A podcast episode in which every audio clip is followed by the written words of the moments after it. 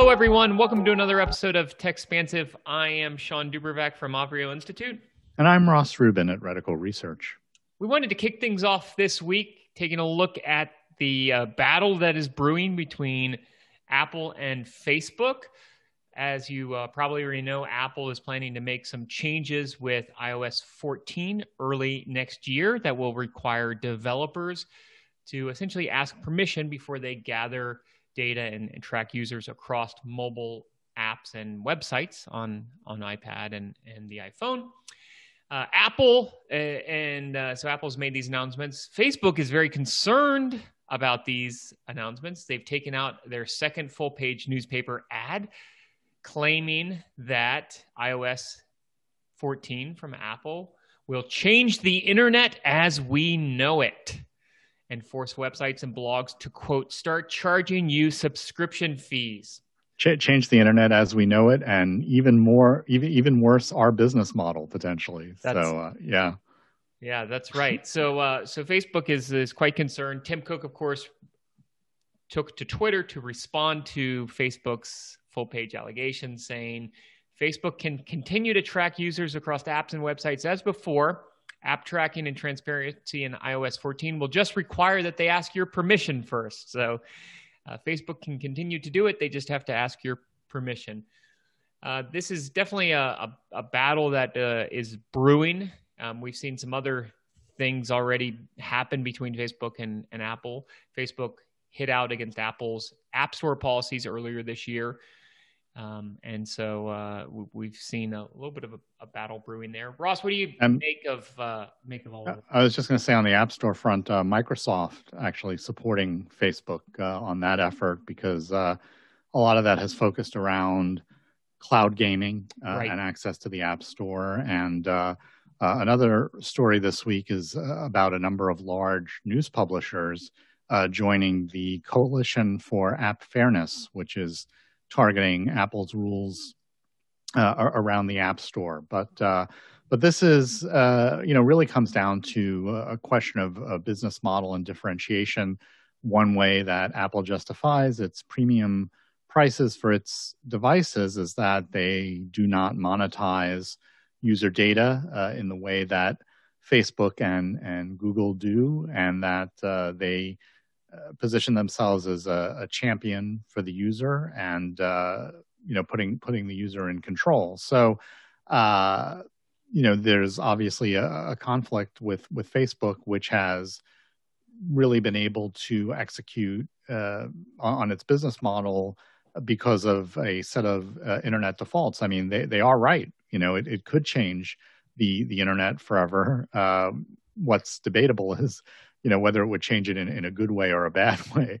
Uh, and and uh, the the other sort of wild card is Facebook saying, look, it, it's not about us. You know, we'll we'll be okay. It's it's really about the small businesses that rely uh, on Facebook and Facebook advertising to to reach their their target customers. And uh, you know, Sean, that's that's actually been something that you've brought up a, a number of times on the show. How how important Facebook is as a as a marketing engine for for small businesses. So uh, you know the the the I, I think this is even uh, as as big of a deal as uh, Facebook is making about this.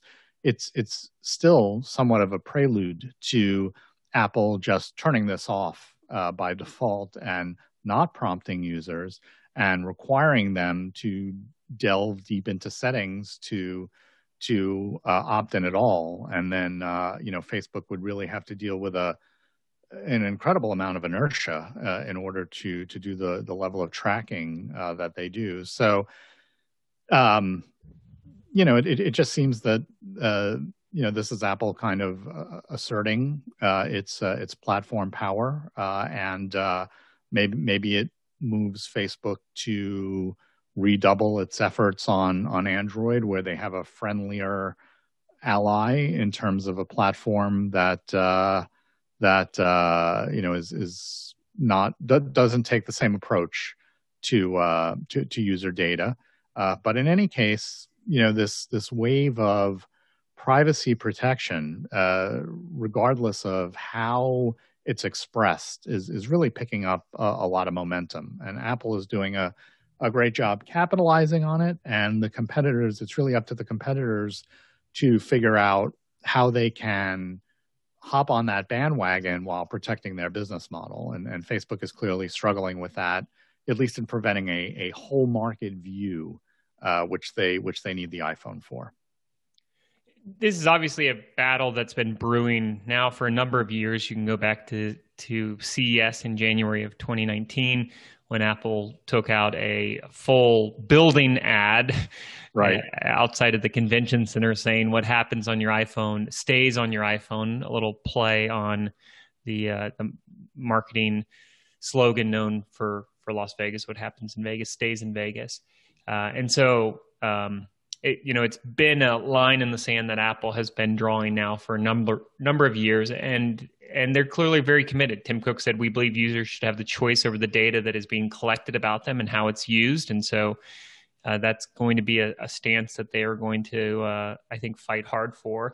To, to your point, when I talk with small businesses, Ross, they love the ability to target specific users and so as a result, it's allowed niche businesses to flourish and, and small businesses to flourish, especially service businesses.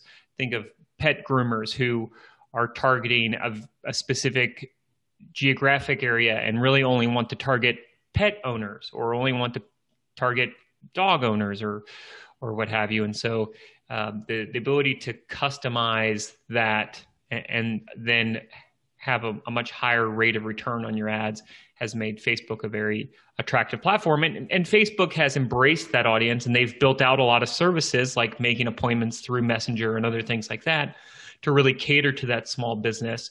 At the same time, they're trying to transition away from being uh, just a platform where you post updates. They've tried to really focus on much more uh, uh, intimate utility. conversation. Yeah, utility, smaller group conversations. They've really emphasized uh, that. So uh, we'll see how these how these two worlds collide, and and if in fact we do start to see companies, as Facebook claims, start to uh, impose subscription services and other things like that. I think the challenge for Facebook is that if if I'm an iPhone user and I just see this message, do I want to allow this app to track me? Oh, that doesn't sound so good. You know, right. I'm going to turn that off uh, but there's no recognition of what the potential benefit of that is. So, so rather perhaps than taking out full page ads in major newspapers attacking Apple, uh, perhaps a better media outreach strategy for Facebook, and of course they are a massive media engine, uh, would be to try to reach customers on the app, uh, letting them know about the benefits of, of turning that on. Uh, just like uh, you know, a lot of apps have argued for the benefit of turning on location, or you know, perhaps saying, "Look, if you don't have this on, you're not going to be able to access a lot of the the Facebook app features." Um, and then, you know, that that's how you do a little bit of, of arm twisting for for those people who have turned it off, uh, because again, by default, you know, why would I want it on? But there may be reasons you want it on, and it's incumbent upon Facebook to make that that case to the user uh, because clearly they're not they're not going to make much progress against Apple. Well, and I think as Tom Warren uh, wrote in in The Verge about this, the ad is probably not aimed for Apple, but it's aimed for regulators in kind of a ironic twist of, of perspective. Facebook is is trying to shine the antitrust light and the anti-competitive light on Apple. And uh, you know, this is a game that all the big tech companies are playing now as they come under greater scrutiny uh, of regulators, both at the state level and the federal level, to say, "Not me. It's not me who's breaking the rules. Not me who's exerting my force. It's him. Look at him. Look at look over. Right. Look at uh, take a look at Apple. Well, what uh, they're doing. I, I, guess, but uh, you know, I, I think it's an uphill battle to try to win sympathy in Washington by you know arguing for less user privacy or or less transparency at least. So we'll right. see what happens. So. Yeah, and I think what what we will see coming out of this, I think, is that You'll have premium features that are only mm. unlocked if you're sharing your your information, and so that will be the way that um, that we will be able to you know get greater information out there. We saw some of the concerns around this during the election. We had several initiatives on on state ballots, namely in California, and some of the um, civil liberty groups there opposed some of some of that because right. the concern is that it will bifurcate the the internet in a way that it disenfranchises those who have less money. So they will be forced to share their information to unlock uh, premium features, and so they're they're um, disenfranchised in some way by being f- put in a position where they have to share their information in order to unlock the features that they want to use. Uh, so inevitably, more to come on on that front. Uh, in other news, we've seen a lot happen on the Twitter platform. Several announcements um, that we saw. We saw uh, a, an acquisition announcement in the last few days where they have uh, announced that they uh, are acquiring uh, Squad, which is a Silicon Valley startup, gives people the ability to hang out virtually with friends on other apps.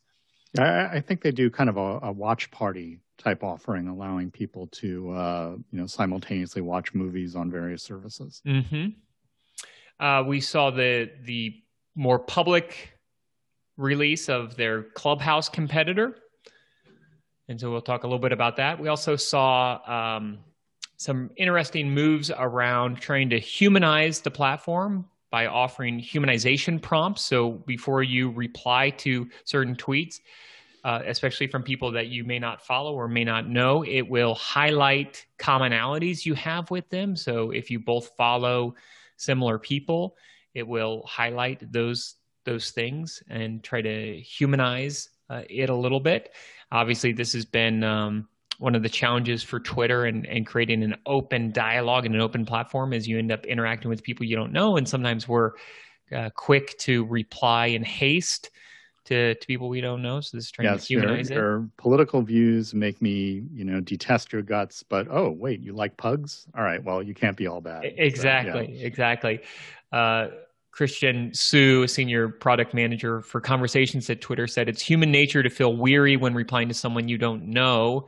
Uh, in the heat of the moment, people can forget there's another human behind Twitter account. By showing For what sure. we have in common, we hope to remind or, or at least what, a you know really intelligent bot. Yes.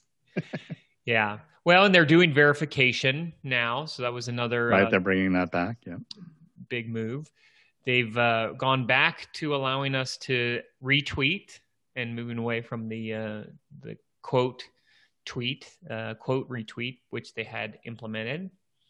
They're uh, showing personalized funny tweets so that you can see them before they show up on Instagram meme accounts. They're trying to to surface those, and obviously using uh, artificial intelligence and algorithms probably at some level to personalize what those are, not just picking up the viral tweets, but also uh, trying to to personalize those accounts. Uh, so, Ross, do you see a, a, broad theme in some of the announcements that Twitter's made in, in just the last week? Yeah, absolutely. I mean, you know, Twitter, uh, you know, certainly uh, over, over, the past four years, I think it's been uh, amplified, no pun intended, in, in the political realm. Uh, it's been a megaphone, you know, and, and you get out there and you type in your message and out it goes into, uh, into the world uh, to anyone following you. Uh, and, uh, you know, it's, it's been sort of this primarily one way, one to many kind of uh, communication. And uh, I think there are elements of what they're doing that will continue to shore that up. But but uh, overall, I, I, think it's a move more toward more personal connections, and I think they're they're going about it in a very different way than Facebook uh, has gone about it, where they were still trying to emphasize this notion of groups, many to many communications, uh, whereas Twitter really seems to be a, a lot of these efforts I think would would result in more one-to-one uh, connections. So things like uh, the potential watch party type functionality, the humanizing, uh, you know, maybe even the the uh, the the the spotlighting of of the funny tweets. Incidentally, the humanizing thing, right? That is a really interesting application of of personal data, you know, potentially used for for good. Uh, so you know, we're we're just talking about protecting privacy and and why you know your immediate reaction would be to turn that off. Uh, but you know, if you turn something like that off, then you may be, you know, th- this is a good application of how you may be opening yourself up to, uh, you know, someone someone attacking you, uh, even if they, you know, might might be a future uh, future friend that you know you might have uh, a lot in common with. So no, I have to say, I, I, think it it extends a lot of very aggressive moves that we've seen from Twitter in the past uh, year and a half, two years, uh, and uh, you know, for many many years, Twitter was criticized for uh, being stagnant, for not evolving the platform. Uh, I, I, think you know many of the same criticisms that are uh, that that are thrown at at at at Facebook, and I'm not sure if if any of these moves per se would do anything to appeal to to raise the appeal of the service or grow the membership or grow revenue. Uh, but I would say that a lot of them are aimed at reducing some of the toxicity uh, online and, and, a better user experience. Uh, and uh, that may be a way of at least driving usage of the platform or more engagement with the platform uh, for, for those who are already there. Well, and it comes at a very interesting time where one of the the strongest catalysts for Twitter use over the last four years is uh, set to leave office, and um, obviously mm. President Trump, while he was ascending to the presidency and, and throughout his his presidency, did a very good job of of using Twitter as an uh, as an amplification of his message and um, and and it feels to me just generally from my own personal use of Twitter over the last four years, it it has become a bit more po- political. I mean, I think there was hmm. always mm. um, a, an aspect of it that was kind of global in nature, but it feels like it became very bifurcated and, and political in, in some ways, and and not all in positive ways over the last four years. And so, uh, you know, now we have. Um, President Trump leaving the presidency, Twitter has already come out and said, "Hey, we're you are going to become an average citizen at the end of January, and uh, we we'll, will we'll lose some protections." Almost were, hinting that uh, the hammer is about to come down. Yeah, it's like yeah. they're polishing off the hammer, right? I mean, it's almost like they're just they're just waiting because they know that. Uh, I mean, in some ways, they've baited Trump, and they know that Trump will uh, will do what what he is inclined to do and, and to amplify his message. And and in some ways, Trump wants to be the victim, you know, or, or will will yeah. be okay being the victim, and plays, maybe plays well to him, yeah. Yeah, and, and maybe that will will be the catalyst for him starting his own platform or his own network. There's been a lot of discussion about that in, in the news.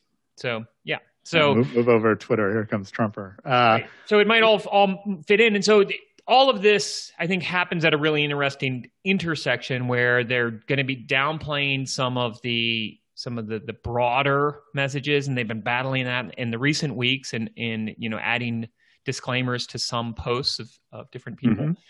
and and now they're really trying to push this more intimate uh, engagement, and it's and it Ross, I think you make a very valid point that we're seeing that flow across all the platforms in different ways. Facebook has tried it uh, here you know Twitter is is trying it. So even uh, I, th- I, think last week uh, all the major console guys got together and said, you know, we are committing to a new set of rules and and cooperation to improve the online gaming experience uh, on our on our consoles, and we're going to share R and D, and we're going to um, you know adhere to all these ratings issues. So uh, so yes, I, I think there's there's certainly more focus on it and in, in the name of experience. Um, just one note on uh, Twitter and, and politics, which is uh, it was also interesting to read uh, some. I think it was an interview with um, one of Biden's uh, social media, uh, you know, gurus uh, who talked about how they largely ignored Twitter. You know, they just realized that not everyone is on Twitter and the audience that they wanted to reach was necess- not necessarily active on Twitter.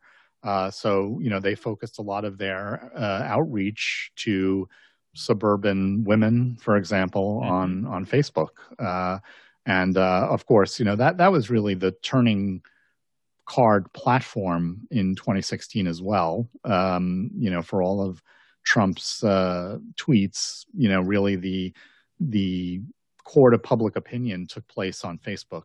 Uh, so it, it, it, seemed to to also play an outsized role in um, in 2020 because that's where the users are. You know, so um, so we'll see.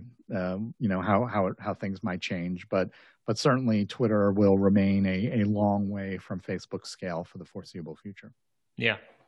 Well, in, in our final story of this week's episode, uh, we see that Roku and Warner Media announced this week that they had finally reached an agreement that would allow Roku users to access the HBO map, uh, HBO Max. Max app on yes. their uh, try to say that three times the max app max app on their platform uh, this solves a seventh month headache for roku users who have been trying to um, gain access to the hbo streaming service uh, since its uh, since its debut.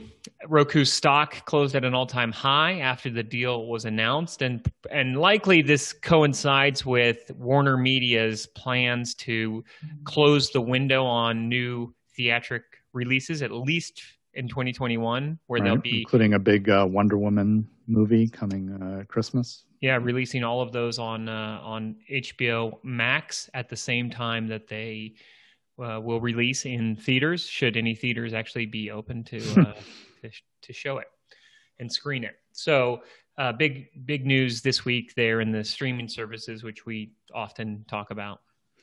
It's just funny how Roku has kind of recreated the dynamics that we have seen around cable distribution.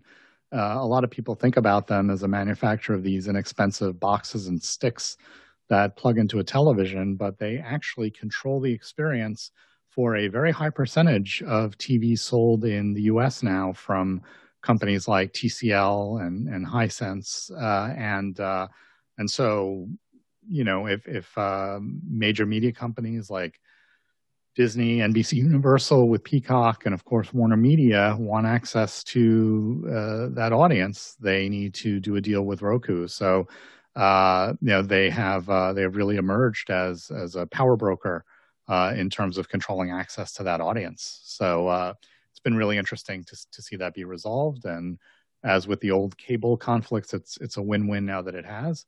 Uh, but um, but yeah, there's uh, there's definitely a gatekeeper there.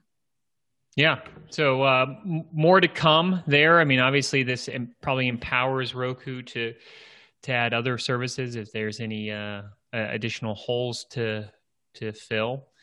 And uh, it, to your point, Ross, it is interesting to see how cable is is kind of remade, right? And these new connections are remade, but how important they they still remain. Uh, probably a good place to end this week's episode. Thanks again for joining us for Techspansive. We invite you to join us next week. Uh, I am Shawn DuBravac. You can find me on Twitter at Shawn DuBravac. And I'm Ross Rubin. You can find me on Twitter at Ross Rubin. Thanks so much for joining us.